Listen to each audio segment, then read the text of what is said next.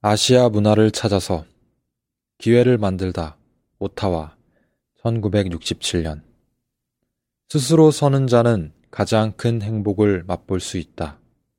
역경 BC 2세기 캐나다 외교 사무국에서 첫 임무를 시작할 때는 중국과 일본 문화에 접하게 되리란 상상은 할 수도 없었다. 그러나 머지않아 멀게만 보였던 그들 문화에 도전하는 모험이 시작되려 하고 있었다. 그 언어들을 성공적으로 배우기 위해서는 단호한 의지, 피나는 노력, 뛰어난 학습 테크닉이 필요했다.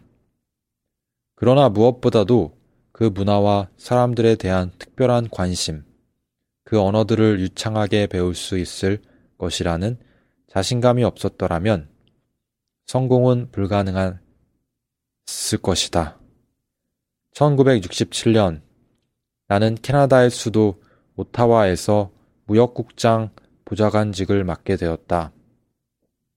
젊고 의욕에 찬 우리 무역국장 후보생들은 언젠가 먼 이국 땅에서 새로운 경험을 하며 조국에 봉사할 기회를 설레는 마음으로 기다리고 있었다.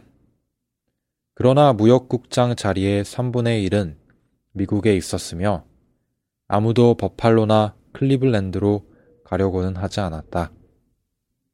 중화인민공화국과의 외교 관계 수립에 대비하여 무역 사무국에서 중국어를 배울 관리를 홍콩에 파견할 것이라고 발표했을 때 나는 이것이 바로 버팔로를 피할 수 있는 절호의 기회라고 생각했다. 한 중국 노인으로부터 중국어 교습을 받기 시작했다. 일주일에 한 번 하는 수업으로 많은 것을 배울 수는 없었지만 나는 인사 담당자와 다른 상사들에게 내가 무엇을 하고 있는지 알리는 걸 잊지 않았다. 어학 연수생을 파견하면서 이미 그 언어를 배우고 있는 사람을 선택하지 않을 이유가 없지 않는가. 홍콩이 실은 나의 첫 번째 선택은 아니었다. 나는 리오데 자네이로나 로마, 마드리드로 가길 더 원했다. 그러나 홍콩도 이국적으로 들렸다. 마침내 홍콩으로 발령이 났을 때는 나는 매우 기뻤다.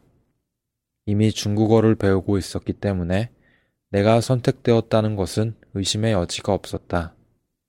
단호한 의지는 여러 면에서 좋은 결과를 가져온다고 믿는다.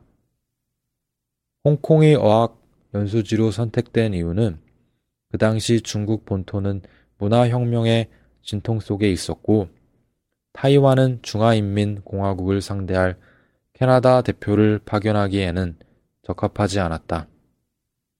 그러므로 북경어를 사용하는 이민사회가 있는 홍콩이 가장 적절한 장소로 판단되었다.